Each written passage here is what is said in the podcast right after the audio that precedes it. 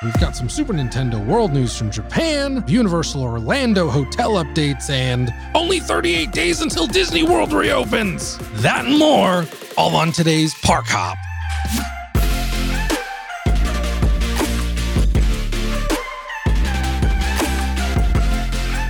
Hello and welcome to this week's episode of The Great Park Hop. My name is Julian James, and continuing to join us live from the Hall Cave, the same place he's been for the last 10 weeks. Silently waiting, planning, wondering if it really is true that the spicy pickles at Disneyland have actually improved since the last time he's had one. The man, the myth, the legend, Henry Hall. Yeah, I'm here. Each week, we get together to discuss the latest and greatest theme park news, happenings, and burning topics from the lands of Disney, Universal, and beyond. Before launching into things, we always like to note that Henry works at the Walt Disney Company. As always, though, his opinions are fully his own. All right, Henry, I got another. I got another uh, hot take for you. All right, Really, it's a hot take question. shoot. Matterhorn bobsleds, ride or skip? Well, uh, last time I tried to ride it, I it was terrible. Uh, so I mean, if you're of larger size, I say skip it. Yeah.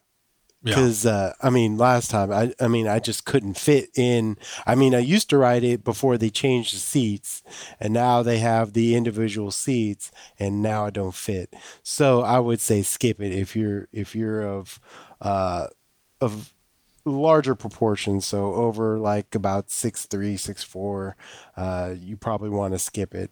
Um, but if you're of regular proportions, I say ride it it's still a i mean it's it, it comes down to comfort. I mean it was it was so bad. I mean i was scared for my life at that point. I mean literally because they i did, wasn't even sitting in the seat at the time that uh you know they i couldn't get the i couldn't sit in the seat. My my knees were in my chest so i could barely breathe and uh, because my feet couldn't fit in the little slots on the side and they just basically like buckled me in and let it go and like every time like we hit some kind of bump i would drop down a little bit which was like hurting me hurting my back it felt like i was pulling a muscle each time Yeah. and it, again i could barely breathe because my my knees so it's super uncomfortable it's super unsafe and i was surprised uh you know that they let it go i mean they should have stopped and let me get off uh, I was even telling them like I need to get off, and they just let it go. So um, it was not a pleasant experience in this case. Henry Hall, like hanging out halfway from his ride vehicle. Bye. I mean, it was like my uh, my butt wasn't even in the seat. I it was like my f- butt was like six inches from the seat. I was like surprised that they didn't like do anything. They other they just basically buckled me in, and the whole time like I like I was like in a lot of pain. So it was not not a fun experience. Yeah, I I mean, so full disclosure, uh, this is this is all from another discussion that's uh been happening over at my Instagram at Adventures in VR. Definitely check it out if you like uh Disney nostalgia and just Disney ride experiences. But uh yeah, I posted something about Matterhorn and basically offered it up. Rider skip. Definitely a split response that I've received. Um, I think I'm uh, me personally. I'm kind of with you, though I do, I would say that regardless of your size, it is a very uncomfortable ride. I mean, it is arguably one of the most uncomfortable experiences that you can have at uh at Disneyland for sure. I mean, you know, we were talking about uh we were talking about the submarines and we were talking about Autopia last week. Um those are both uncomfortable for sure, but you know, you're not you're not going and and going to be just broken after riding either of those. You definitely, if you, uh, you know, if you're not like a teenager or in your early 20s anymore, um, like I said, it's just, it's a, it's a bone breaker. Uh, so it that specifically might not even have anything to do with size as much as just kind of age and maybe flexibility. But I agree. If you're if you're taller, I'm six one, um, and I have a very difficult time getting my knees in the in the cars. I definitely banged up my shins pretty bad trying to uh trying to squeeze in, and you know it's definitely it's definitely one of those rides that like has its place in history and is nostalgic and i would certainly never say you know uh, skip to someone that hasn't ever been on it. I think it's it is one of those rides like you gotta ride once right? I think it's kind of comes i mean really you there's some rides that you know people who are you know they make a lot of like these uh roller coasters than anything uh for the average size of 5'10. So uh, I think when you start getting to a certain size, you know, you're just not going to fit. I mean, it's it's unfortunate and it's it's very frustrating because I mean, there's nothing more embarrassing than them actually stopping a ride to get you off, which has happened to me a couple of times, uh, right. and different rides. I mean, given, uh, I think uh, just like something I have experienced with like older roller coasters, there are definitely like old roller coasters are a lot uh, rougher. Yeah. Uh, so it's that doesn't necessarily surprise me so much. I mean, I've been on other roller coasters for sure that are really rough. Uh, because they're old and it, it, it does make it uh, uncomfortable afterwards but i would still ride them this is more of a case of like i you're just not going to fit and if you can't if you don't think you're going to fit i mean they should have kind of i've been on rides where they've actually had warnings to say hey if you're over this height uh, you're not going to fit or you, it could be really like uncomfortable. I wish they would actually put that warning on uh, the Matterhorn so that you actually go into it and aren't surprised or you wait in line all day and it's like you get in there and it's like wow this is potentially dangerous like i mean the way the the ride is set up like like i said my feet wouldn't fit in the little slots where you're your feet could fit where are supposed to go. I mean, I guess they didn't like take into account like somebody might have a size 15 shoe or something that may oh, not weird fit. flex, man. That is a weird flex. so, uh, but I mean, it's you know they didn't make. Unfortunately, I mean, initially it did. I did fit on the ride, and yeah, it was bumpy. It's definitely a bumpy roller coaster. Uh, but it's it's fun to see the like you know to take a ride through it. Uh, but unfortunately, at this point, I don't even try to get on it anymore. I had. Uh, we went with a friend one time and he's taller than me and he doesn't even bother he didn't bother to try to get on the ride because it's just you, we just take for granted. You're not going to fit. And if you don't fit it's going to be you're going to have an uncomfortable you're either going to be embarrassed because you they're going to have to get you off or you're going to be in a lot of pain and not fit. I would say deserves a warning at this point. uh, and and so like totally, yeah. And what you're saying, I totally buy because like I said, I, I, even have a hard time fitting. So I have to imagine that uh, you know, once you start getting significantly taller than me, it gets even worse. But again, man, I uh, you know, it is even if you are so you're saying that it's a it's a bumpy experience, I'd say that is putting it very, very mildly. Like it is beyond a bumpy experience. You well, are getting like yanked and jolted, and your neck is getting, you know, bent in all sorts of directions. Like it is the whiplash express to be sure. and there are plenty of smaller people that do fit in the sense that, you know, they don't have a problem getting into and out of those ride vehicles that complain about how bumpy and just uncomfortable the general ride experience is. So I, I think you know, it, regardless of what the what the reason is, I mean, it. I think it's it it is like it's just an uncomfortable ride experience. It's just what you're signing up for. Um, Well, so the only reason the only reason I say it's it's an uncomfortable experience is that I've had far worse when I was smaller. So it's like yeah, you know, I didn't like I mean literally I think was it uh I want to say it was at uh, Great America which is over in Santa Clara. I went on their roller wooden roller coaster and I was I was like, I must have been about 10. So I definitely was not as, as big as I am now. So I fit comfortably on the ride.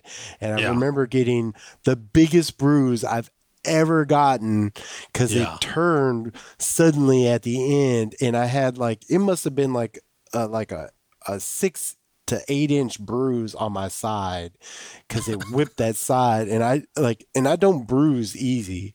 And I, this is just, it was so painful. So right. that's why I say this was like mildly uncomfortable, just because I never got any actual like physical bruises uh, on this ride when when it, when I when I sat properly in Yeah. it. It was just it, but it was definitely like you know it felt like you needed shocks on that ride for sure. Yeah. Yeah. And uh and to be sure, like you're I guess you're right. It could be worse. But uh i i I mean, I'm struggling to try to think of a ride experience at Disneyland that is more just generally uncomfortable. Uh I don't know if I can do that. I mean, it is like I said, it really is in a class of its own. And the interesting thing too, you know, you were talking about the older cars that were um, that were wider. Right now, they're kind of one per row. Really, it's just kind of a single line of people. And before it was two seats in each row. Uh, it was like well, you it was bobsled style, so you sat between people's la- laps. So technically, if you if you weren't riding with somebody else, you didn't have to have somebody else between your legs, so you actually got more leg room. Oh, that's right. It was like it was the lap system. yeah. Yeah. Uh, but I felt like, and, and so maybe the issue is the cars, but I definitely felt like it uh, it wasn't as bad there in terms of it just being a bumpy experience. Like it was it was tolerable. It definitely wasn't like smooth, Mm. like uh, like maybe you would describe, you know, the current Space Mountain, but it's uh, it was definitely a much better experience. So in in a strange way, like the refurbishment actually made it worse. The switch to Hmm. The uh the single ride vehicles kind of makes it worse. I don't know. Single person ride vehicles. Apparently that is that is the problem perhaps, but I don't know. Yeah, it's one of those things where it's like if you can make it happen, uh, you know, if you're not if you're not a super tall individual and you can kind of at least fit into the car uh, you know, without breaking your kneecaps off. Uh, and you haven't ever ridden it. Like I do think it's you got to ride it at least once. It is one of those, you know, his first tubular roller coaster ever built. It is, you know, one of those Walt Disney classics. You have a, a classic Walt Disney story of it where they had that big mound of dirt in the middle of Disneyland and we're trying to figure out exactly what to do with it. And Walt is off filming a movie in the Alps and sees the Matterhorn and sends a postcard to the Imagineers saying like, "Hey, this is what I want built," and uh, and that's what they did. They made that. So it's like you know, even though it's it's it's been refurbished many times since, it's no longer the same uh, Matterhorn that it once was. It still is like one of those iconic Disneyland attractions that you know if you can experience it once, you you probably should at least once. Oh yeah. Uh, Then then never then never again. yeah, it's definitely something that you should check out once if you can, uh, safely, and then uh, and then probably at that point go on to ride the the better roller coasters. Big, you know, Yeah. Big Thunder Mountain. Yeah, for sure. Definitely a much better experience. Uh, smooth as butter. but uh, the interesting thing too about Matterhorn is that it is the same manufacturer that did Disney World's version of Space Mountain. And it's funny because when I rode that version, uh, I mean, a while ago, this was years ago, I also had a very similar experience where I was like, man, that is a really uncomfortable ride. Like the, the track system just doesn't feel very good. And, and, uh, you know, if you haven't ridden both, it's the track system is a little bit different at uh, at both Disney World and Disneyland. Uh, Space Mountain at Disneyland is is a wonderful experience. It's just super smooth. You know, it definitely is. You feel like you're going fast. You're taking tight turns, but you generally feel like you're gliding along. It's it's it's pretty comfortable experience. Uh, definitely not the case at Disney World. And so later, when I found out that both Disney World's Space Mountain and Matterhorn, same manufacturer, it was like, okay, this makes sense now. Like they're both just like they're both just meat tenderizers, basically. It's just it's just the way that these coasters were built. Yeah, I mean, definitely. But there's also like a I think a time too. It seems like uh like there was like these older rides that you know, especially when it comes to like roller coasters where they were rough but now like newer roller coasters are definitely taking into account the the uh, comfort and getting beat up on the ride itself into account so. True enough. It's all part of the experience i guess. Yeah. But uh but speaking of walt disney world it is perhaps you've heard henry it is the major news of the week when it comes to theme parks because they announced that they're going to be reopening on July 11th. And to put that into perspective, that's about five weeks after Universal, about four weeks after SeaWorld, and about six weeks after Legoland. So, what is up with this delay, man? Well, Henry, once you start hearing about how many details are involved with this opening, and we're going to get into them, you'll start to see just how involved and far reaching all of these plans really are. So let's dive right in. We've got the basics that we already know of, which all look a whole lot like what we've already seen in place at Shanghai Disneyland. Masks and temperature checks are required. Social distancing markers are being used in all queues, and for the time being, anyway, there are no parades or fireworks. And we've already known that the overall park capacity will be reduced to around 20 to 30%. Again, something that they did at Shanghai Disneyland. The big question that we had, though, this was after last week when we were talking about how Universal is doing the same thing, but they don't have necessarily a system in place to control that other than a cutoff the question that you and I had was how exactly is Disney going to plan to enforce this? Especially since that July timeframe that they are reopening has been wide open for bookings and rebookings this entire time. So first up, they had an announcement that the parks will be using a reservation system similar to what we've been seeing at Shanghai Disneyland. It's not clear if they'll also use the same kind of time slot reservation system where you have to choose the specific time of day of your arrival. And it's not clear if we'll see the same reservation system where you could only hold one ticket for one park at a time. That seems like that's that's probably not going to happen given that there are four parks there and only one park at Shanghai. But we'll see. We don't know. And then immediately after they announced this reservation system, Disney cut off the ability to make any new resort or park ticket reservations. And if you so if you were one of the lucky people that already had an unused ticket or an upcoming resort stay within the My Disney Experience system, those are all still valid.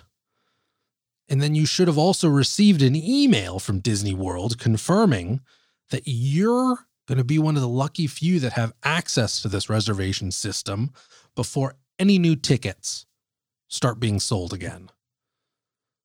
So, what do you think, Henry? Does this sound like a fair system that they're going to put in place?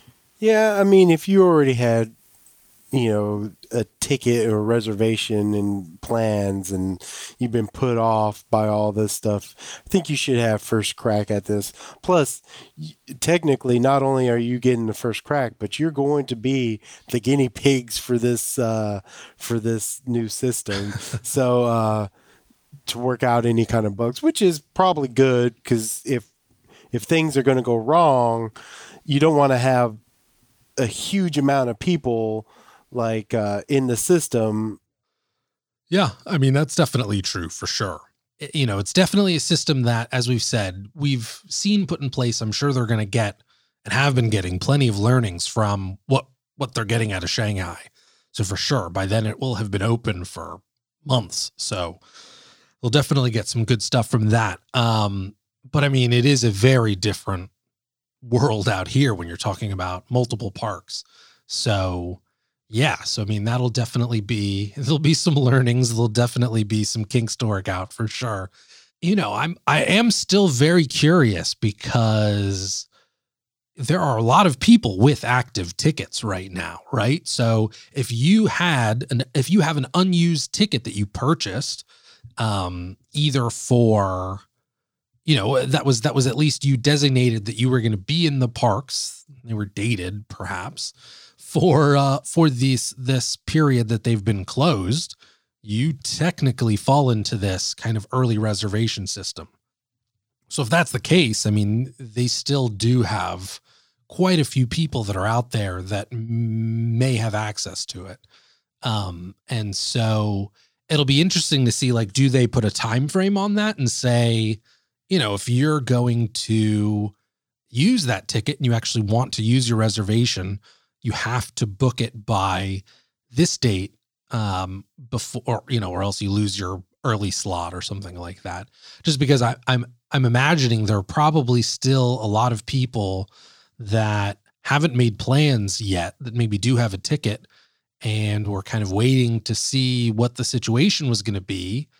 And and so they don't have they don't have a vacation booked but they'll still have early access. So it's it's kind of like how do you how do you manage that? Certainly you wouldn't want a situation where you have a ton of people that are holding down spots that they don't ex- that they don't intend to use. I don't know how disney enforces that though.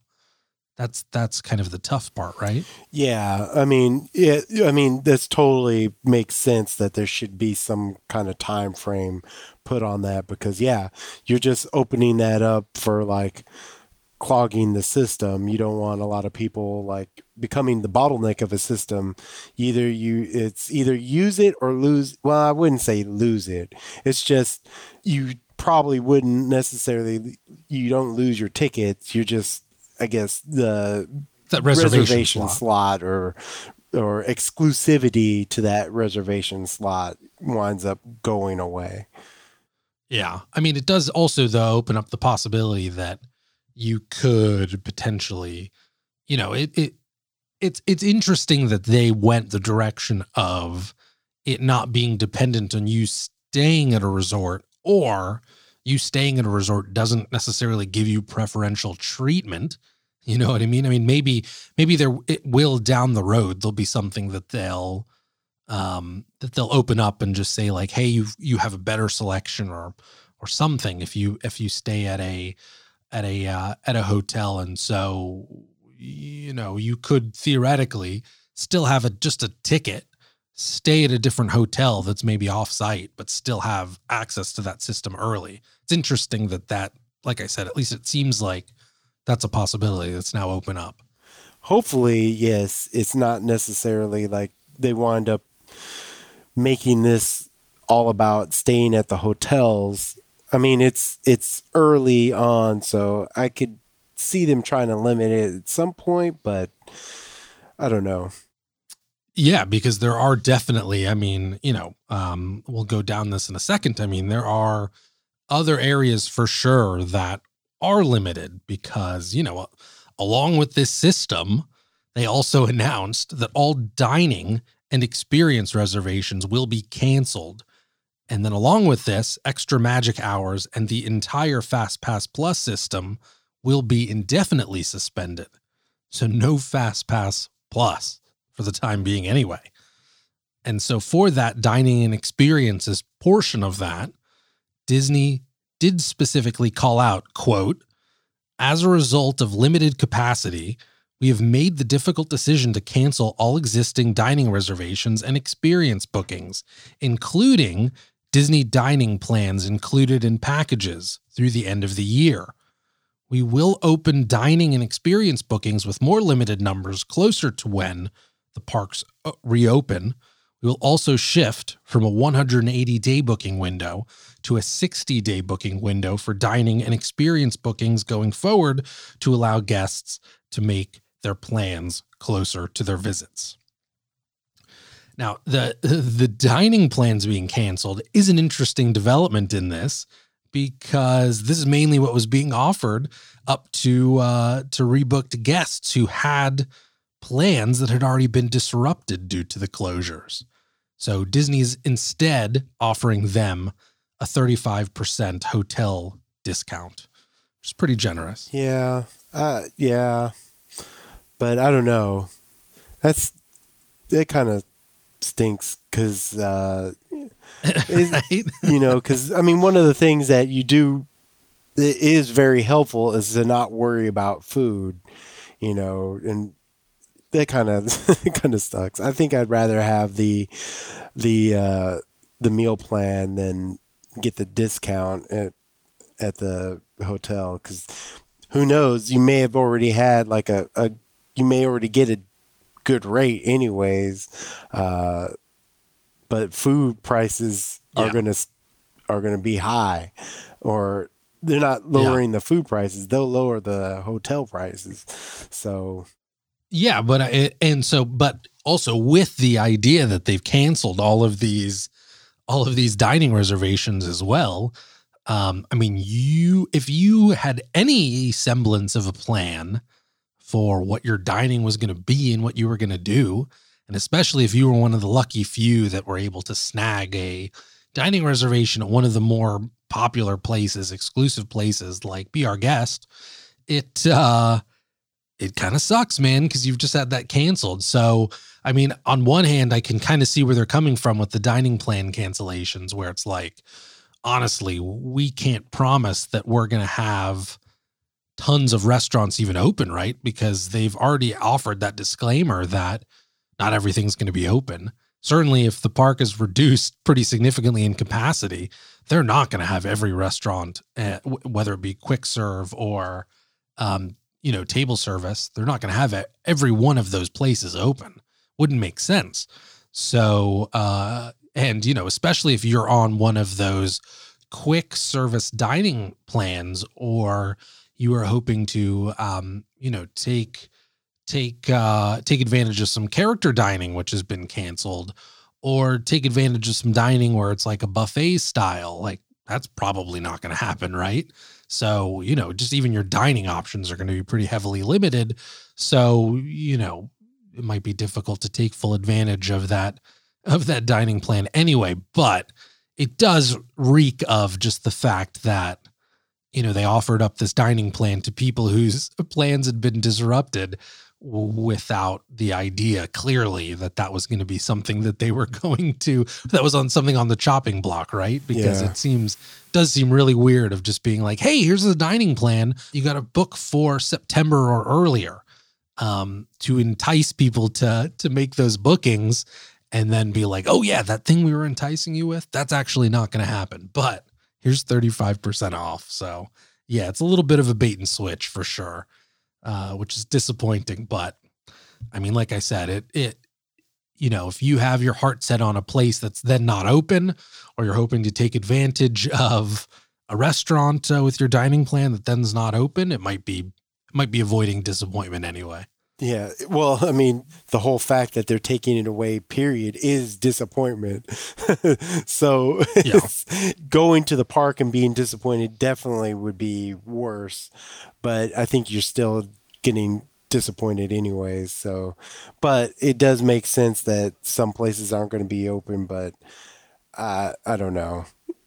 It, it does, it does sound like they're trying to get ahead of some disappointment that people will get from the limited uh, openings of things, but uh, I don't know if if that kind of uh, makes up for it with the just the discount. But yeah, well, they should have probably pumped the brakes a little bit on that uh, on that aspect, and maybe just either offered the discount straight up, or uh, you know, just said, "Hey, we'll determine what it's going to be at a later date" or something. It just clearly, like I said, not very well. It was a. It seemed like maybe it was a it was kind of a gut reaction as opposed to a uh, a well thought out plan. True.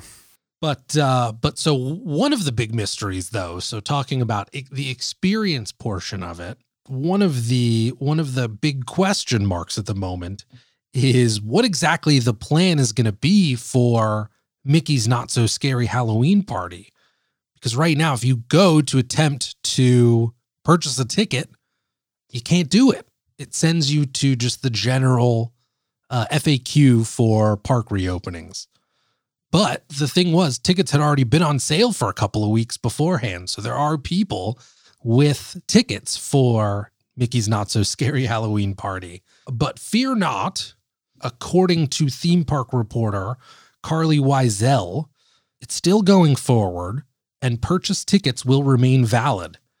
Of course, we have no idea of what this party is going to actually be because there's no parade and there are no fireworks, both of which are are pretty key elements of uh, of that event. So, um, so perhaps it's still going to happen. There's still no word from Disney. It sounds like people who had tickets uh, that price hasn't been or that cost hasn't been refunded yet.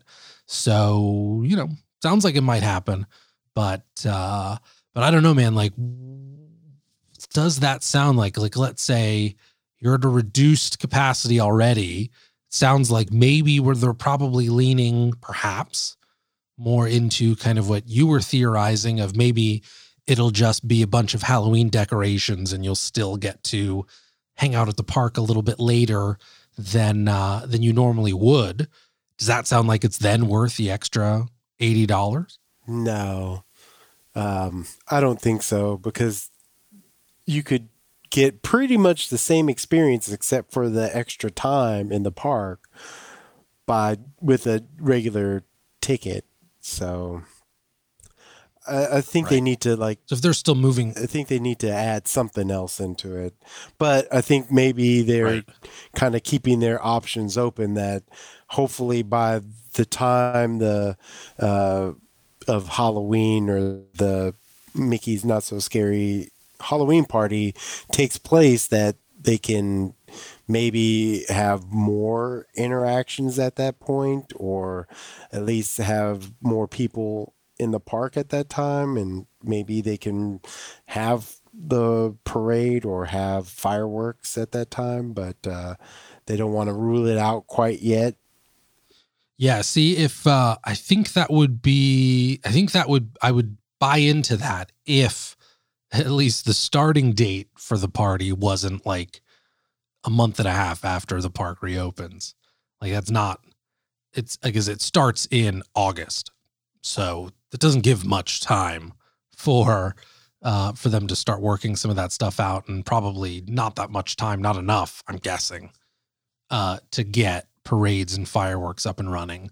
Um, I guess you certainly could for some of the later dates, but then it would be, uh, personally speaking, man, if I went to like one of the earlier dates in like early September, let's say, and uh, they didn't have the parade and they didn't have the fireworks, and I paid the same as someone who went later, like uh, closer in October, and they did have all of that, I would be I would be pretty chapped. Oh yeah, no, I, I guess I'm always I'm still thinking of uh, Disneyland time frame, which doesn't start until uh, September, where you could possibly right. have you know more of the park open or the capacity could be uh, greater, but um, yeah, it's yeah that is too short of a time. So they maybe they have something else in mind uh, that would uh, make up that difference of just being open later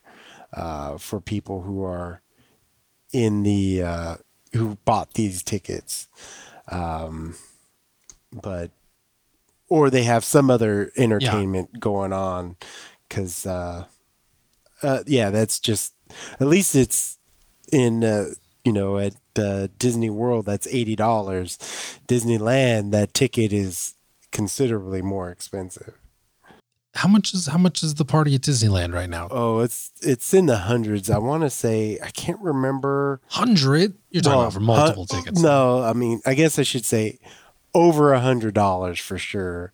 I Okay. think the lowest. I think I want to say because it gets expen- more expensive each year. Of course. Uh, and it depends and it depends on what time of the uh, of the party you get your ticket to Right. because uh, there was like uh, I want to say initially it was like $105 I can't remember the price I paid last year um, I know we wound up getting uh, it was pricier but it wasn't the most expensive right. because because the tickets in in September are cheaper than those in October, especially the one you get at closer to Halloween. I think he went up to like I want to say one hundred and forty dollars at that time.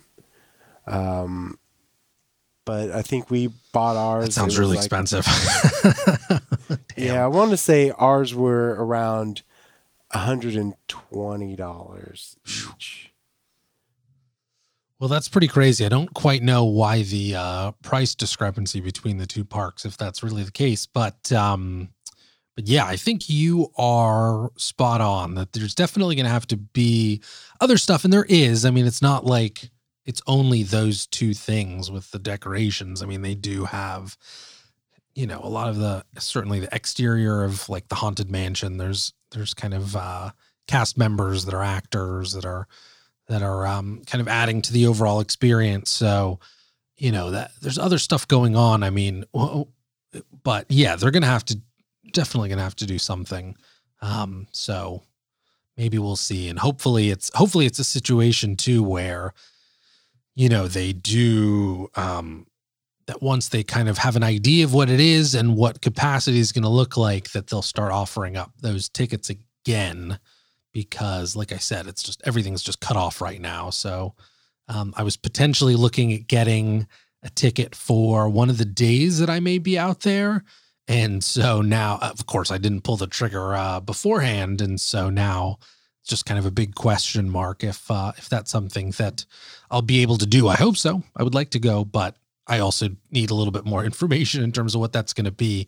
Um, how about this, Henry? What do you think if Disney World has Disneyland, has Tokyo Disneyland send back all of the haunted uh haunted holiday decorations that were initially intended for Disney World and they put on their first ever Nightmare Before Christmas haunted holiday. I definitely think they should do that, but I mean, I don't know how how you would you can't tie that to just your uh, Mickey's not so scary Christmas party for sure.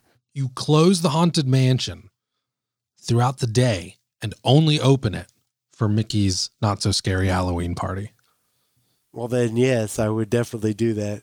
Plus, honestly, like eighty dollars for the not so scary Halloween party is a lot more. Uh, I would probably, if it was just eight, uh, eighty dollars, I would definitely get that extra ticket. But the hundred and twenty at that uh, at Disneyland is is a harder pill to squa- swallow for me. So you're saying you'd get it even if it doesn't offer you anything but just more time? probably at at the eighty dollars. Huh, I, wow. I don't know. It, it's just the eighty dollars. I guess dealing with the 120 80 dollars feels a lot more doable. Uh, So it, it is more it uh, it it is more than eighty dollars. I think it's closer to ninety, but still still, that's it's a lot easier to kind of sub one hundred dollar ticket. Yeah. Well, I mean, you're getting access to Walt Disney World, which was uh, it's much more rides than what uh, California Adventure had for Oogies. And, That's true, uh, though. Specifically, it's Magic Kingdom, But uh, Yeah. but yeah, I think even still with that, and then if that was the the gateway like you you couldn't ride the haunted mansion I- mean to yeah. I think that was the only way you could ride it. That's so much part of my halloween experience at this point at at a disney uh a disney park that i really want it now dude, that would be some savage stuff, though, right? Whoa, that would be insane if they were like, "Hey, if you want to ride, not only if you want to ride Haunted Mansion, but it's the only time that we've ever done Haunted Holiday here, and if you want to ride it." We're gonna upcharge you in order to in order to have the pleasure of experiencing it. Uh, that would be totally savage. Even for Disney, that'd be pretty savage. Yeah, that would be really savage. I I definitely think they would never do like shut down the ride just for those people. Uh, No. but but I do believe they could bring those decorations or at least make up decorations for the haunted holiday for uh, Magic Kingdom uh, because of this stuff to make it more enticing uh, for people to visit during Halloween. So Maybe I'm. I'm. I've always been curious to check out Haunted Holiday at Tokyo Disneyland because it is with a different. It's with that Magic Kingdom Haunted Mansion layout, so it's a little bit different than what we get at Disneyland. So, um, so yeah, I've always been curious. I definitely think it would be a worthwhile experience. I don't know if I'd say it would be an eighty dollars uh, worthwhile experience, but I just uh, the whole like I hate to say it, but when it comes to the uh, the Halloween party, I definitely get a, have a problem with FOMO. Yeah, yeah. So, so I at least have to have one day of it, and uh, so that's why we at least get one day at the uh, Halloween party. So I know that I'm not missing it out on anything. Yeah. Well, so, you know, we were talking about just timing in general and maybe getting a little bit of extra time in uh in Magic Kingdom because of this uh this potential after hours event with with the Halloween party. But uh but that may be a little more necessary now because along with these other announcements of the reservation system and fast pass and dining and experiences getting kind of pushed off, we also have some adjusted dates and times that have been announced for all of the parks when they do reopen. So we already mentioned that July 11th was the opening date, though this is really only for Magic Kingdom and Animal Kingdom. They'll quickly be followed up on July 15th with both Hollywood Studios and Epcot. So not too much of a gap there. But with that, they've also adjusted park hours on the Disney World website.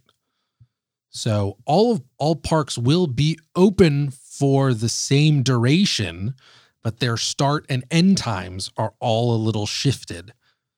So Magic Kingdom is from 9 a.m. to 7 p.m. Epcot is 11 a.m. to 9 p.m. Hollywood Studios is 10 a.m. to 8 p.m. and Animal Kingdom is 8 a.m. to 6 p.m. So they've definitely staggered it to make sure that no two parks are opening and or closing at the same time. That's pretty wild, especially so for me what stood out was that 11 a.m. opening for Epcot, man. Like that is that is your invitation to sleep in. yeah, but then also there you notice that they're not open for up to. They're not even going to be open for twelve hours. Yeah, So, right. 10 uh, hours. So much of this is just kind of a shot in the dark. But one would hope that, uh, you know, with the reduced capacity, that it gives you more of an opportunity to get on and off rides. Uh, that better be the case because there's also no fast pass. So everything is going to be virtual queue slash standby you know uh, it's a little it's a little nerve wracking to think about that in addition to losing these tools that allowed you and gave you at least some peace of mind that you could possibly uh, if not probably lock in a specific date and time for the ride that you really care about. Now that that's being taken out of the equation and the parks are open for less time, it's uh, a little nerve wracking, man.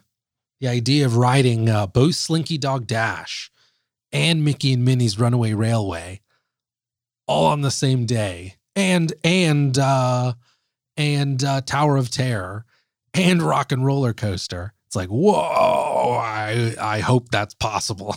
I hope that's to be possible. Yeah, I think you. I think what's to have to happen now is, and and this actually bodes well for for you and for me who are heavy planners, is that you have to go in with a, a strategy of like, okay, for one, you're going to have to prioritize prioritize the most important rides. Sure. And and then you then you like schedule around making sure you can ride those rides. Hopefully if you really are like keeping an eye on your schedule and standing in lines and whatnot, you can actually you will probably it sound I think with somebody who definitely goes in with a strategy and is planning, think you should be able to get on these rides if they're open. I'll, tell you what my plan is: rope drop, rope drop uh, everything. Uh, stay until like park close. Make sure that you are in line at the very end of the day, right when the park's closing. Hop in that line one last time. But really, it's just like rope drop and hustle. Those are it's it's it's really difficult to come up with too much of a strategy because you know uh, fast pass was kind of ruled everything. That was the big strategy for everybody, kind of working the Disney World system. And also, you know, for someone like me that likes to travel solo, uh, single rider was a big part of that too. Because you could say, well, maybe I'm I'm much less concerned about getting a fast pass for test track or waiting in line and rope dropping you know, uh, test track or rope dropping like rock and roller coaster or whatever, because I could just roll in on single rider. Uh, that's not going to be the case now. There's no more single rider either. So, you know, it, it, it is that weird kind of place of just being like, you know, get comfortable waiting in line, whatever that experience is going to be with this virtual queue system, which we still don't know very much about but uh, but kind of get there early, get on the number one ride that you want to ride the most, and then just go to the second ride that you want to ride the most, and then go to the third ride that you want to ride the most. It's like I don't. I'm. I've been trying to think about what my strategy would look like, and uh, and I haven't gotten very far beyond those those, well, those few th- points.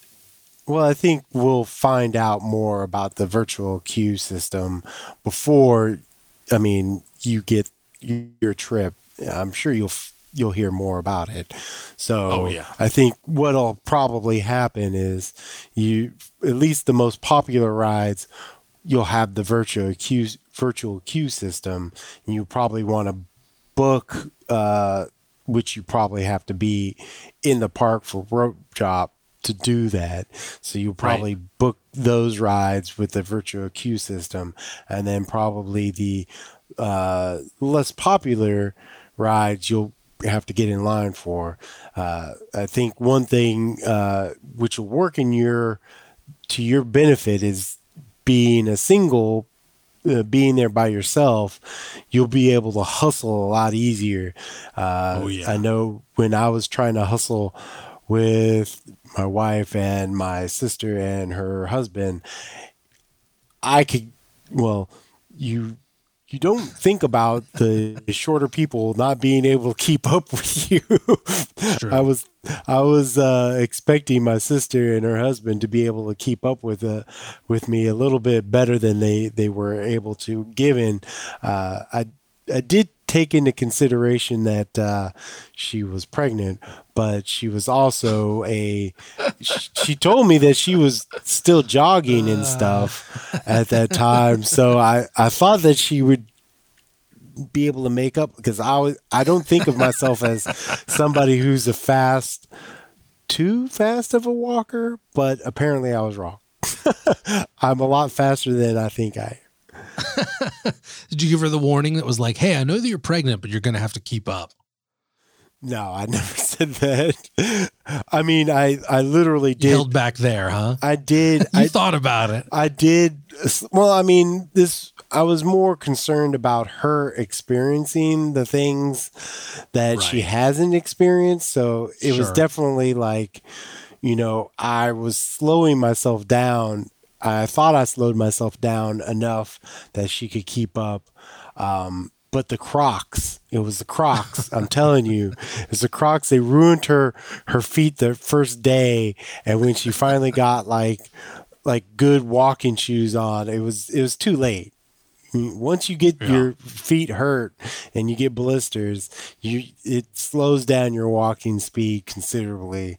So so yeah, Busted. I think yeah, it was that you know she I think she would have been able to keep up if she had the proper uh, walking shoes, but it was just ruined after that first day.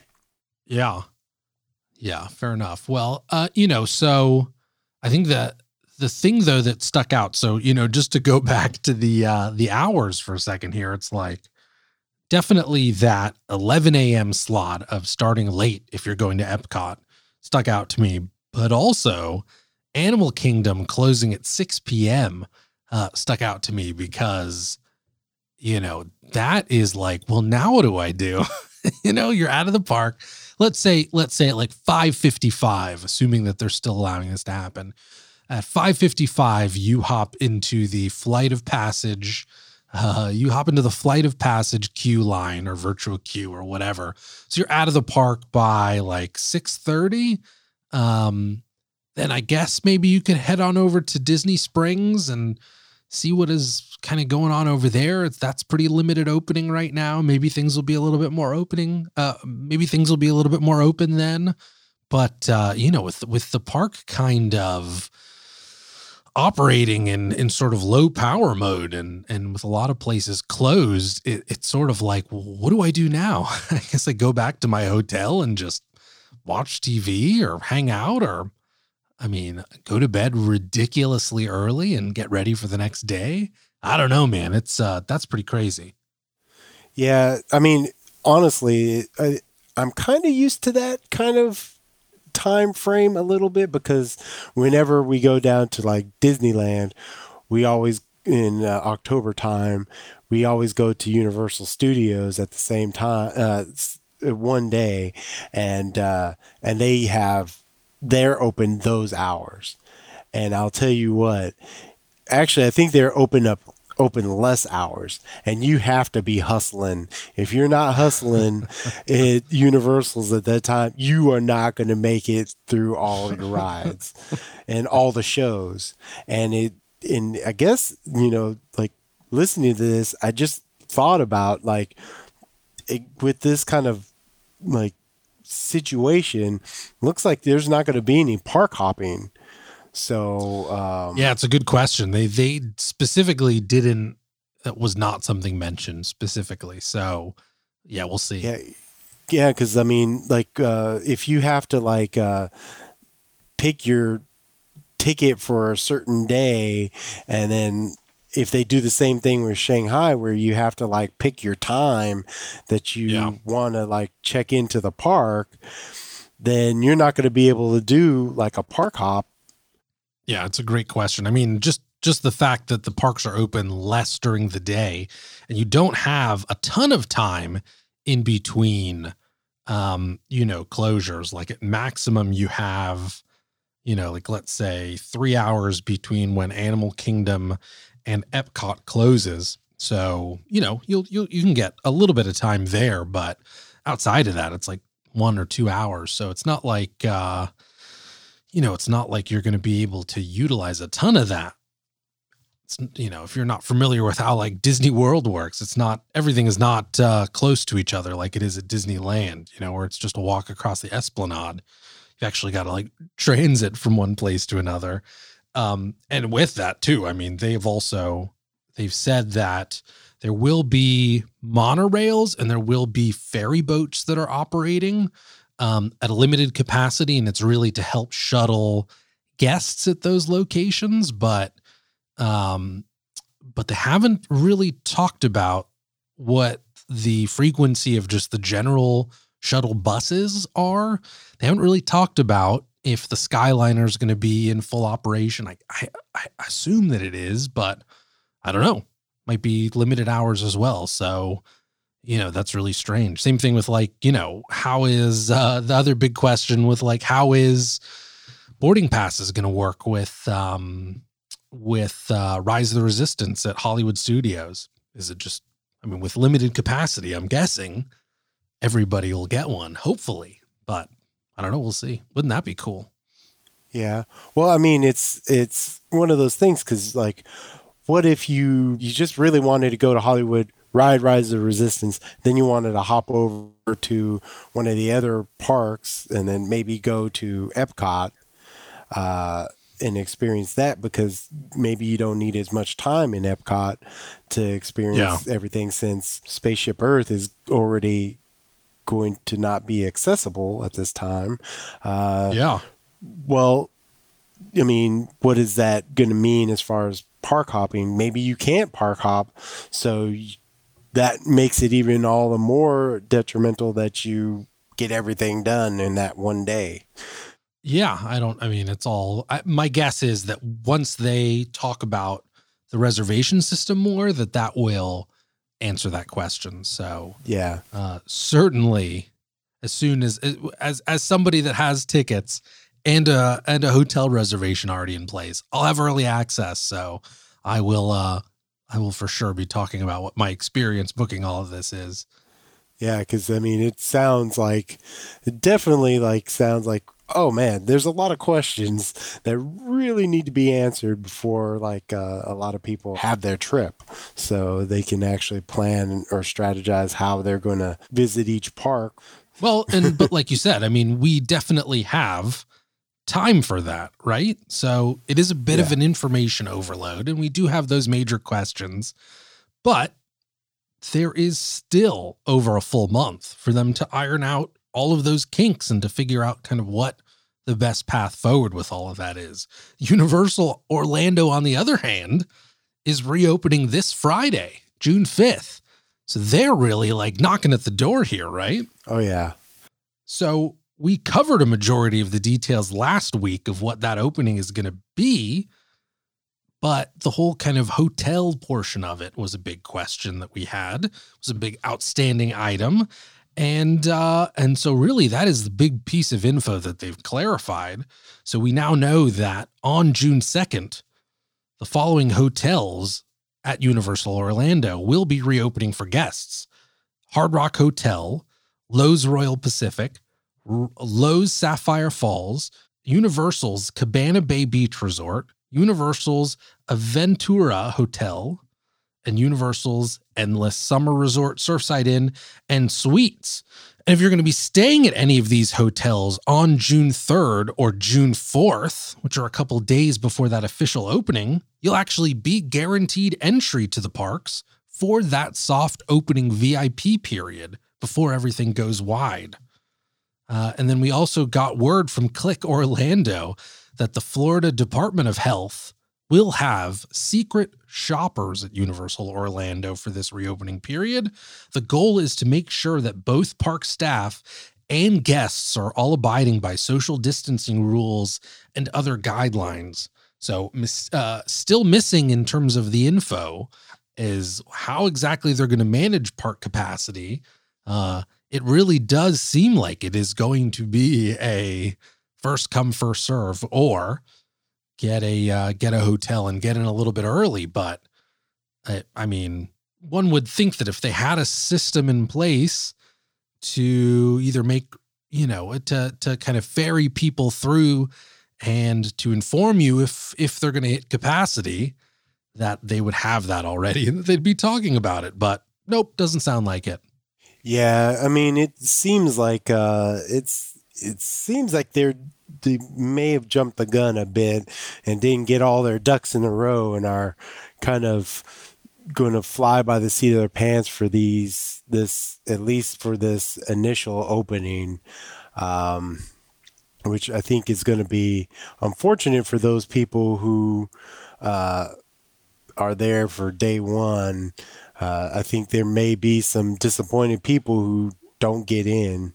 Yeah, I mean it. Um, it seems like maybe, and who knows? I mean, perhaps they've kind of done the groundwork and discovered that maybe the interest isn't there in terms of locals, which I expect are going to be the ones coming this early with on such short notice, but maybe you're only going to that's the level of interest that you have is 20 to 30% in terms of uh, in terms of local interest. So I don't know, I kind of doubt that, but perhaps um or maybe, you know, they will do a last minute kind of system, but it does seem like reservations were the way to go, especially early on. Um, yeah. I mean, the idea of kind of using your hotel space now to juice up kind of a guaranteed spot is uh I don't know, It seems a little I mean, it's not shady's the not the right word because I mean, it makes sense from their perspective, but it is kind of strange to say this will guarantee you if you're staying at our hotel. Otherwise, you know, free for all. I mean, at least well, they are offering up that. At least they are, so that if you are someone that is coming into town specifically for park opening, that you can guarantee that um, that you can have a spot. Well, I mean, it's what uh, Disney did for Galaxy's Edge opening. I know some people who who took advantage of that. Uh, so it's it's not unheard of at this point. Um, but at least at least if you do have an, a heads up that if you really want to get into Universal Studios Orlando for that opening, get yourself into one of those hotels. I mean, yeah. I mean, that's true, though. I would say that the main difference between the Galaxy's Edge system and this was that, it, I mean, you, they did have a reservation period so it wasn't like you showed up and then it was first come, first serve. Uh, so you at least did have some idea beforehand over whether, you know, during your upcoming trip, you were going to be able to get in or not. But, but yeah, the free for all was still there of, you know, fight for it and maybe you'll get it and maybe you won't. So, so we'll see. This the secret shopper thing is pretty interesting though. I mean, I I think that makes sense. It's like uh it's like you know one of the big questions that you know i certainly i know that you've brought up a couple times is like how are they going to really ensure that people um, around the parks are behaving but certainly using their masks appropriately and doing everything that they need to do and i mean it sounds like that's that's part of the answer right? Oh yeah. I mean it it, it sounds like there's def the the staff are definitely going to have to be uh, enforcing uh, people wearing or uh, acting uh, accordingly to guidelines because uh, now they have kind of a vested interest in making sure that uh, they don't get busted. And but then again what kind of like uh penalties are going to be levied against them for not enforcing this stuff? And like i guess you know having the secret uh, people like uh, secret shoppers and stuff uh, is always kind of like interesting because you know my my wife since she works in retail she has to deal with uh, secret shops and uh, right. So, I mean, in her line of business, uh, I think secret shops have at times led to people being fired, but I mean, there's nothing usually levied against the store per se. But I mean, mm-hmm. I imagine in this case, uh, the park would be fined. So certainly fines uh, I think I, I would imagine are on the table. I do think though that part of it is just letting them know so that they can, and by they I mean Universal, letting Universal know that they have a hole or holes in certain maybe policies that they need to tighten up. So um, you know, it, it it is kind of one of these mutually beneficial uh ideas and programs that they're putting forward. And certainly universal potentially has an opportunity to benefit if maybe there are some some holes in the dam that are discovered or or or just some systems that need to be tightened up. But certainly also disney could benefit from whatever uh whatever is learned through that experience like we've been talking about. So you know i mean i, I think it's it, it certainly universal doing well and having a successful launch is in the state of florida's best interest so you know they want that to be successful. And if there are areas that they need to do better at, it's also in the state's best interest to ensure that that's communicated and, and tightened up immediately, right? It's really weird. I mean, I wouldn't say it's weird. I guess it's it's good to have the the secret shoppers there and whatnot, because uh, you definitely want to find out as much information and making sure that uh, the you have a outside entity uh, checking for these things is is always having is good to have like that check in place. But i guess it depends on how that information is is taken and digested and and executed on is really what I really am in question for me. Is like you know what is taken what is done with that information? It doesn't help if you have that information and then nothing is done you know yeah yeah so you're saying that it's like it um there's the potential that maybe these these secret shoppers are providing feedback that universal just kind of tosses behind them and maybe doesn't doesn't give it the due diligence that it needs to. Is that what you're suggesting?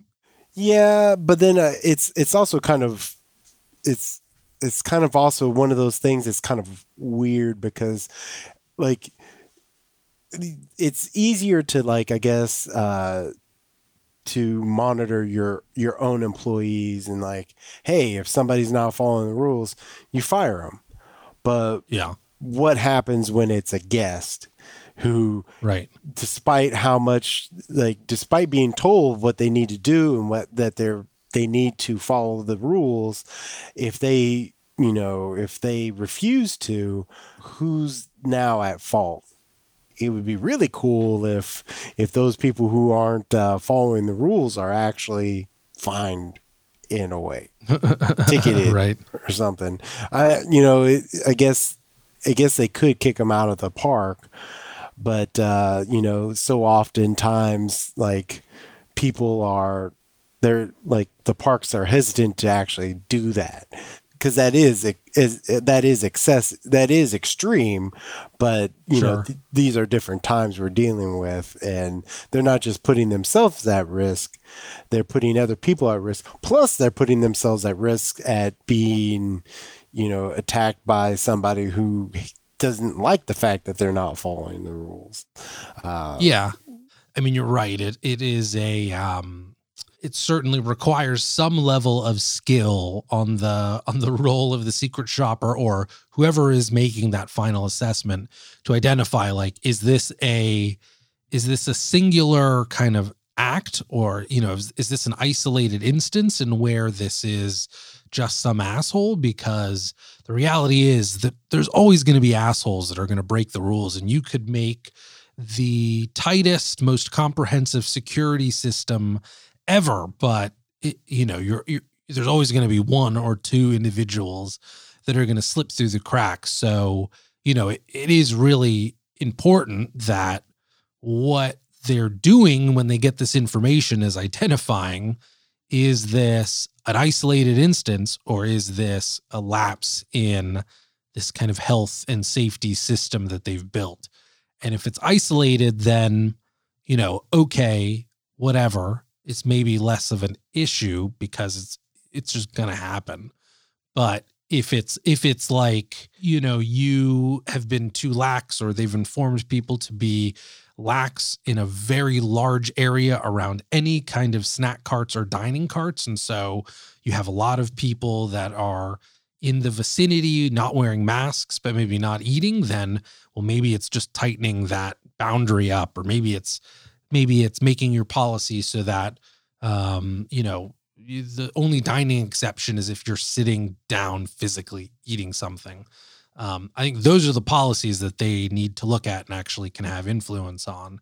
Um, so my hope is that that's really what that focus is, and that's where that that feedback is channeled. Because, like, like I said, I just think you know there, there's going to be there's going to be people that are going to break the rules. It's just going to happen, and so you know what's really important is that it's not it's not a it's not showing a bigger problem. Well, I think this is going to be one of those. Uh, I mean, having dealt with secret shoppers and and been involved with secret shoppers, it's it's going to be an interesting uh, thing because I imagine uh, in this case of being a kind of a secret shopper. Uh, is that they're going to have to not only are they going to be like they need to observe because that's always something that uh, secret shoppers need to do is observe how the employees are uh, interacting with the guests. But they're going to have to probably be one of those problem guests and see how yeah, the totally. employees uh, react to that. So it's yep it's it's definitely going to be like I imagine these secret shoppers are definitely going to have to push the boundaries of totally of what these uh, employees are going to have to deal with. So hopefully, again, what I was hoping that they uh, the universal employees have kind of a a escalation protocol for which hopefully ends at where the uh, uh, the guest is ejected from the park, you know, because if there's no real consequences for the guests, why should they comply? Right. I think that um, I think that we need to discover the answer, and you need to sign up as a secret shopper in Florida, so that you can put this to the test. And really, man, if if uh, if they can deal with just kind of an angsty Henry Hall who's breaking the rules, they can deal with anything. I don't know. I I mean, I don't know if I could be I could be that that problem guest. I mean, I've since since I've since I've worked retail, eh, I identify with the problems that they have to put up with and and and, and honestly like you being a problem guest just ruins another person's ruins that retail person's day and i don't know if i want to do that because i've had those bad days before and yeah. it's it's just no fun like once you had yep. that bad customer when you're working retail it just sours your whole day but in yeah. hindsight when you have that great customer man it can it can make your day so it's like I don't want to be that bad customer. I mean, as it is, I'm too memorable at this point. I've found that people oftentimes remember me. I mean, given I do frequent the same places all the time, but there's too many times where I've walked up after maybe visiting the, being helped by that same person maybe twice and they already know my order. I mean i've gone to like pizza places and uh and given eh, i know that some people are remember are memorable but i walked in and they've called me by name and oh hey henry hey yeah we got your order right here. It's like whoa how do you know? why do you remember my name? so, you might not want to eat that pizza. well, no, like given like I would say that yeah, if if I was a bad customer, uh, but it definitely puts me on notice that they do remember me, so I should be minding my p's and q's, or else I won't want to eat that pizza or drink that drink. But uh, well, you know, Henry, you are a topic of conversation everywhere.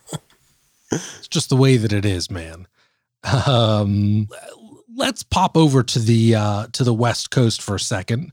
Uh, the OC Register is reporting that California state officials have confirmed that theme parks like Disneyland do fall under stage three of their opening plan and can begin the reopening process at the start of this stage. This is, of course, assuming that COVID 19 infection and hospitalization rates remain stable. So, if everything continues to move forward and stay flat in California, this could put a possible reopening approval for at some point in June. And even with all of that, we already have Legoland California chomping at the bit and setting their target reopening date for July 1st. So, how about it, Henry? A June, July reopening of Disneyland? I doubt. Well, I mean, maybe July. I doubt it would happen in June if they're not going to open up before uh, Magic Kingdom opens. So, I, I mean, I guarantee. Well, I, I don't know if I, I should say I do Throwing guarantee not gonna- guarantees. Hey, man, I, I mean, why would you open up before the other park opens up? That would be pushing it really too soon, I think, for Disney's comfort. Sure. So uh, I, I guarantee it's not going to open up before Magic Kingdom. Could it open up soon after? Possibly. But uh, I think they definitely want to get whatever kind of information that Magic Kingdom has from their openings because they're going to have four parks opening up. So they're definitely going to Yeah. get a lot of info from their openings, uh, enough for for Disneyland and California Adventure. Uh, but it's, I mean, given it's also like you've always pointed out, uh, Disneyland is a locals mostly park. So um, I think they have a different kind of uh, uh, expectation for guests, but uh, I think they do will have possibly more guests uh, coming since you know there's a lot of locals that will show up. Oh, yeah. So um, uh, Well, so what do you think? What would you say is the earliest that you could see Disneyland opening, assuming everything kind of moves forward? The the way that it's been going, like, do you think that like a week or two after Disney World, or you think longer than that? Well, I mean, I'd say if if uh, if all the parks open will be open in in Florida on the fifteenth. Um, I think I think the soonest you'll see would be the twenty fourth of July, because also Disney doesn't like to step on their own kind of feet as far as uh, info and and openings and stuff like like big events i guess i should say. So i guess reopening the all the parks would be uh, kind of might they might consider that a big event so they might want Yeah. to they they would probably want to give them like more room to kind of like breathe so i think Yeah. the 24th would be the earliest earliest but it's I wouldn't be surprised if they pushed it out to like the 31st or even August 1st so that they have kind of like a kind of a, a bigger event around it so I don't know Yeah. Yeah, I think that August time frame is probably early August is uh it's probably what makes the most sense in terms of where Disneyland would land just because you've got that got a couple weeks afterwards after Disney World which you might want just to see if uh to see if any kind of infection rates spike uh, after opening your parks but uh so maybe that might be you know some good information to have but I, I also think I mean I agree. It's like the idea of parks opening within like a week or two even of each other seems um seems like a lot, especially given how much they've put into this opening of Disney World and how much heads up space that they've given with it too. So you're probably right that because it is a locals park, you won't necessarily need as much heads up as uh, as you would Disney World, but you know, yeah, I think I could totally see could totally see them coming out after Disney World maybe launches and say like, "Hey, in a few weeks Disneyland's next." I don't know, or maybe make it as part of the like, "Hey, we had a successful launch week. Uh, so Disneyland is next." I don't know. But uh but yeah, I think they're to want some space for sure. You're right.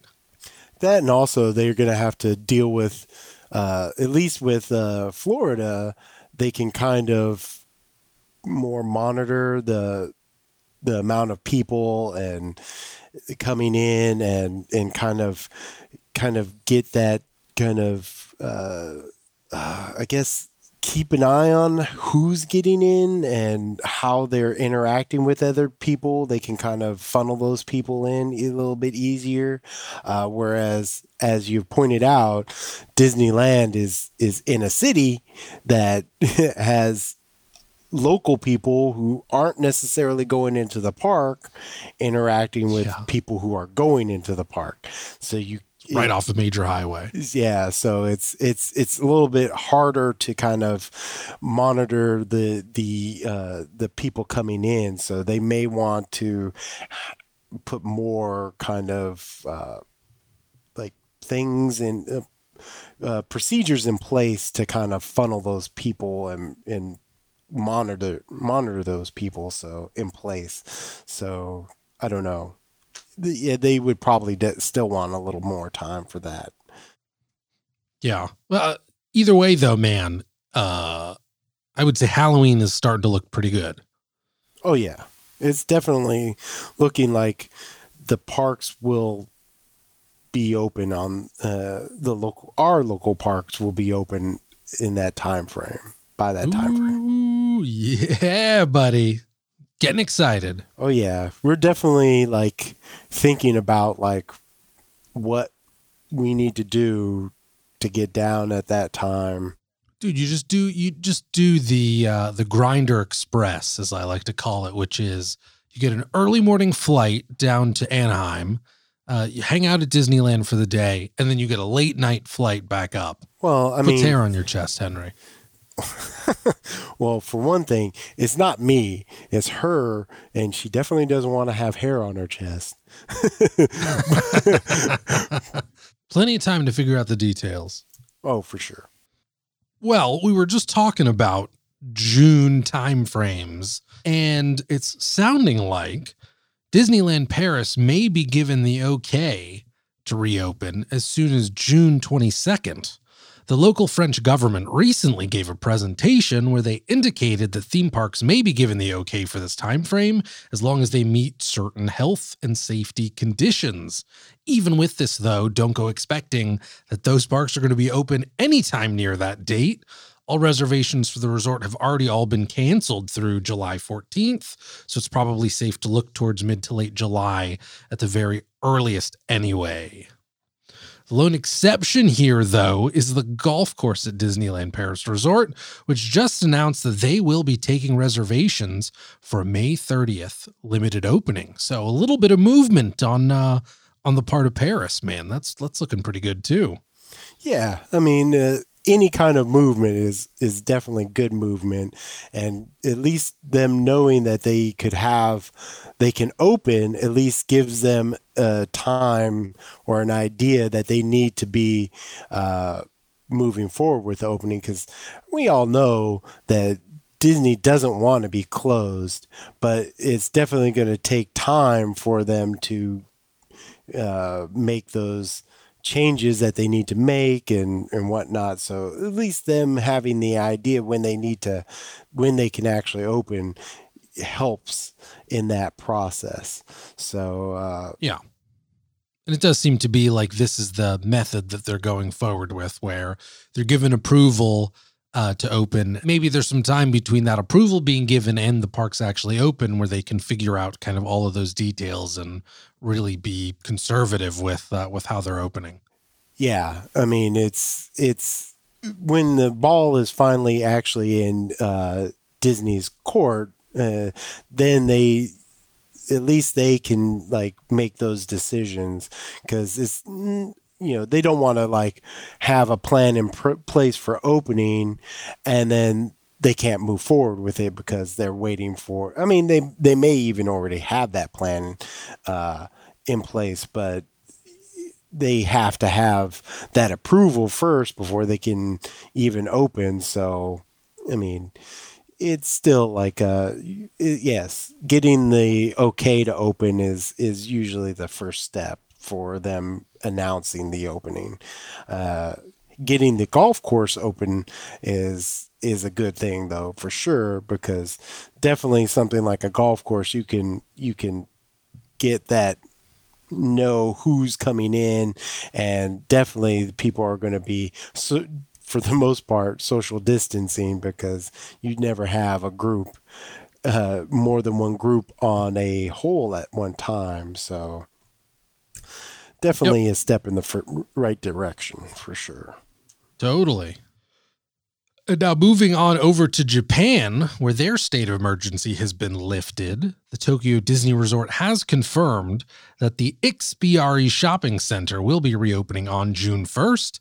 It seems like they'll be taking a very similar approach to Disney Springs with limited hours, store selections, and mandatory temperature screenings.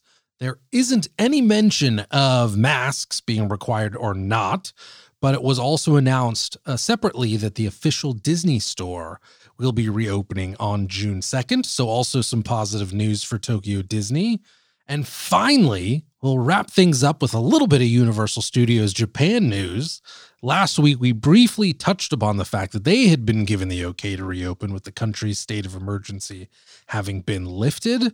Now, WDW News Today is pointing to a few tweets from local pass holders where they're confirming that the park has sent them notice that their passes will be extended by 107 days. This would put the reopening of the parks at around June 15th.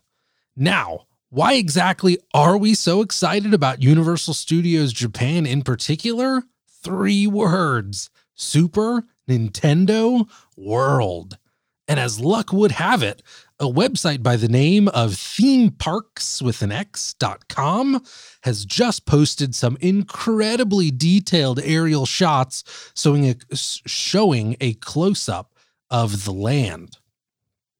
From these shots, we can clearly see the overall layout of the land with nearly completed sets, the exterior portion of the Yoshi ride, and even Bowser's Castle, which is rumored to be the entrance of the unannounced Mario Kart Dark Ride.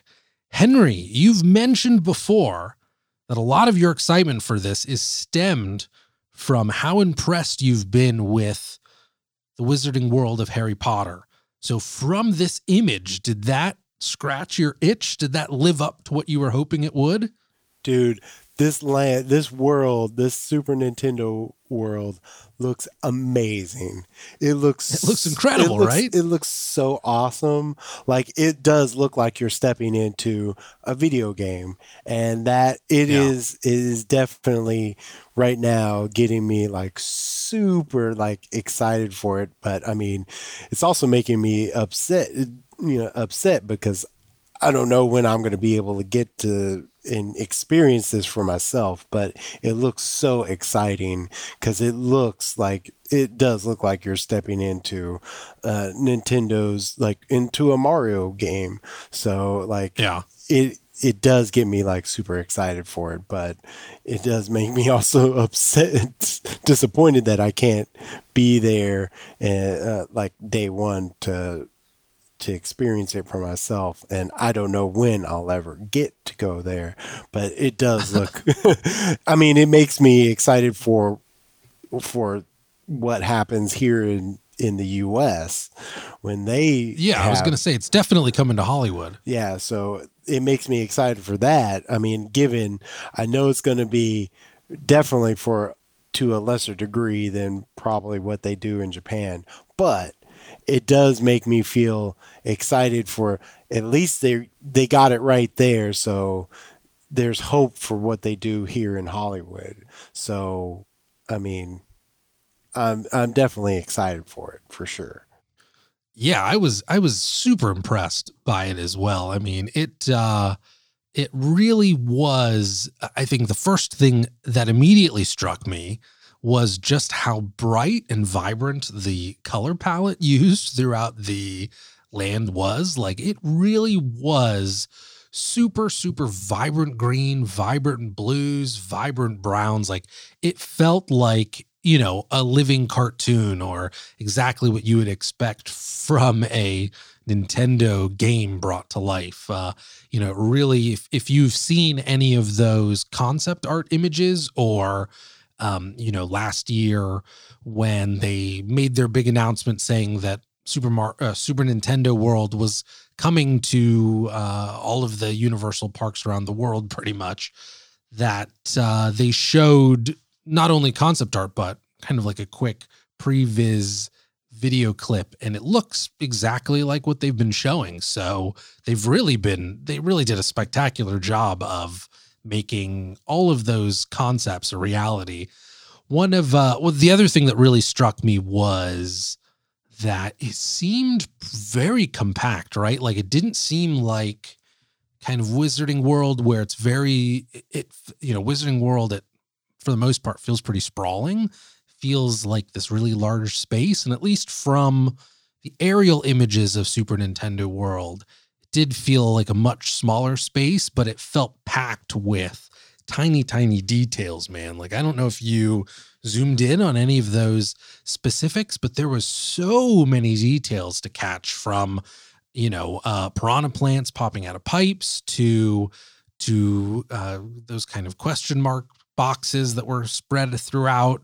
Um, you know, the other thing that kind of uh, that really excited me was if you looked at the space that the land took up versus the space of the show buildings, the show buildings were just as large, if not larger, than some of the space of the kind of visual uh, or exterior of the land that you know we could see in this exterior. Specifically, the um, the Mario Kart ride behind Bowser's castle looked like it was the size of maybe half of the the actual land. So it definitely seems like a huge part of that payoff is going to be in in how these rides are really presented, which is pretty exciting. So uh, the idea of a Mario Kart Dark ride is couldn't be more of a slam dunk. Oh yeah, uh, it's interesting that they call it Super Nintendo World, where I think it more makes me think of Mario 64, which right. the the game because I mean that's definitely what I think everybody is hoping that uh, the world is kind of modeled off after, or maybe one of the the newer or the the Mario World game from from the Switch, where you definitely can feel like you're actually in a world when you're playing through those games.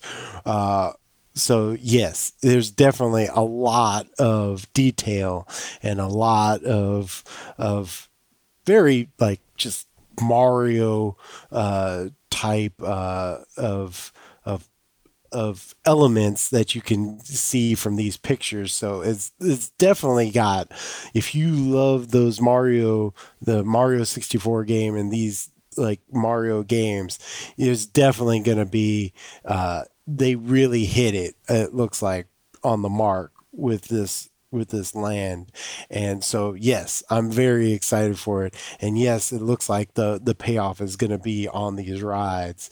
But considering how they've already kind of hit the mark with the land, it I mean, I don't think you're going to be disappointed going to see this land, going to this land, no. which is definitely yeah. what they did with the um, with the Harry Potter land, like if yeah. you if you like the Harry Potter movies, you love the land because I mean I wasn't even a big a super huge fan of the movies. I mean, I liked them, but I mean there was just something kind of that with the movies never really hit because maybe because I'm an adult and and it's kind of a kind of a younger oriented movies that they're you know younger audience that they're trying to get with these movies but totally going into the land, the Harry Potter land. I felt like I was in the movie.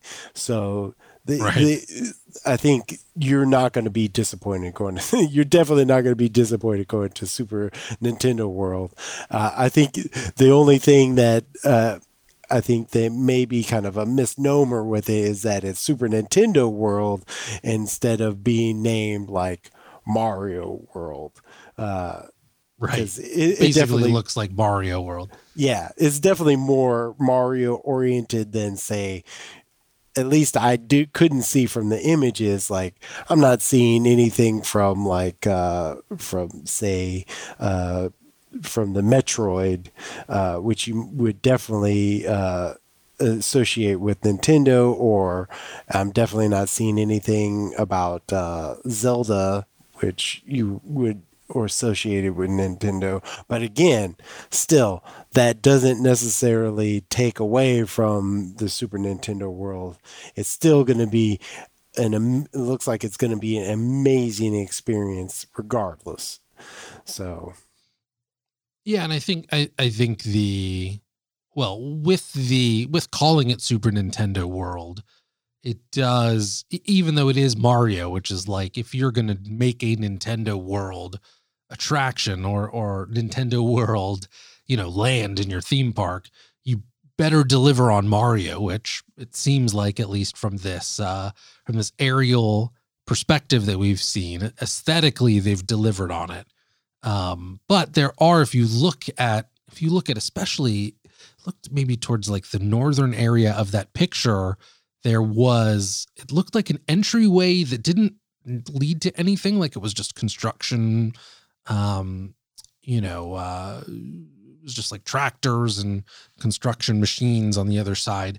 Um, I'm betting that there's tons of room for expansion in that area too. So that's where you could see Metroid or Zelda or some of these other areas like, you know, Hyrule or something like that. Uh, maybe expanding to the overall land because like I said, it for for a singular land it's compact, but if you start adding to it and add some of these other franchises and, and expanding on it, then you could really definitely build it out. Um, and and that being said, too, it's like like I said, it's it you can really only see what is on the outside. So it looked like there was a lot of tunnels and entrances and and entryways that were going indoors to stuff that obviously we can't really see from that perspective. But it did seem like there was a lot going on in those areas that that we just have no idea around. Um, I did like though that uh, that exterior portion of the Yoshi ride where it loops around, kind of part of the the land. Just like I love that idea of coming through what seems like an an entrance uh, pipe, where you enter that pipe and you from the outside come in through the land and in addition to just like the verticality of everything because it, it is like a very vertical land with those hills and the very vibrant colors it's super awesome uh, to think about this yoshi ride going around towards this top uh, kind of trellis or this top um, this top area along the park so that you can see this this ride and this movement from these yoshi creatures. I love that idea. Any of those sort of kinetic uh, any any sort of kinetic movement that you can add to lands is always appreciated. And again i mean it's i don't want to harp on it but it's something that certainly galaxy's edge could do more with.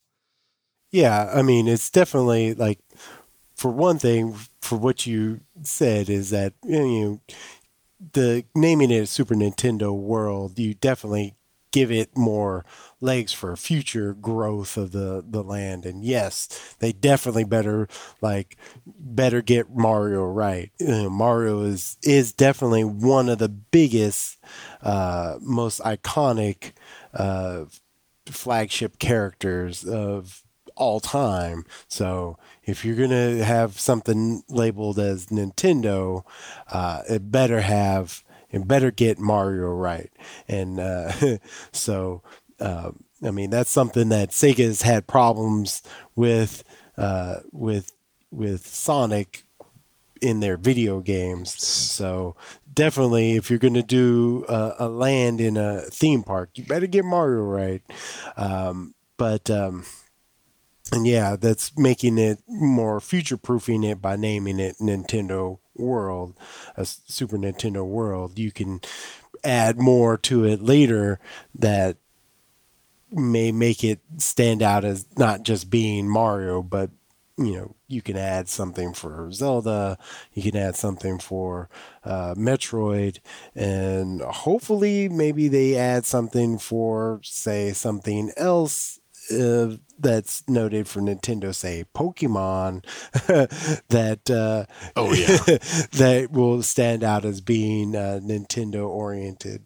But uh, yes, it definitely would be uh, you know using the verticality of the land is definitely an awesome thing to use uh, and going through a pipe when you come into the land and whatnot is definitely an would be an awesome thing for uh, the land because that's definitely going to add to the immersion of being in a uh, Nintendo or Mario oriented land. So yes, I definitely agree on those points. Totally, man. So you, in your opinion, so far looks like a hit. Oh, yes. I mean, hundred percent. Anything labeled Nintendo in Japan is going to be a hit, but I think it's going to be a hit for the rest of the world once the world is opened up for travel and whatnot. So I think this is this is just going to get people wanting to go to Japan to experience this, but then also looking forward to it coming over to the U.S. So yes, yeah, definitely hit. Well, it certainly looks like uh, construction has been continuing throughout this whole process. So initially, it was supposed to be open for summer. So hopefully, it's not too far delayed from that. It seems like maybe it won't be but uh, but we'll see. I'm sure once uh, once they make that announcement that Universal Studios Japan is back open, that that announcement about Nintendo World will not be that far behind. One can hope. Well, that just about does it for today. Remember, you can catch the Great Park Hop each and every week on Apple Podcast, Spotify, Stitcher, or whatever your favorite podcast service just so happens to be. As always, if you like what you hear and want us to keep making content just like this, don't forget to subscribe to the podcast, leave us a review, and hit that like button. This has been episode 18 of The Great Park Hop, and we'll catch you next week. Henry, take care, big guy. You too. Stay healthy, everybody. Yes, everybody stay healthy, please.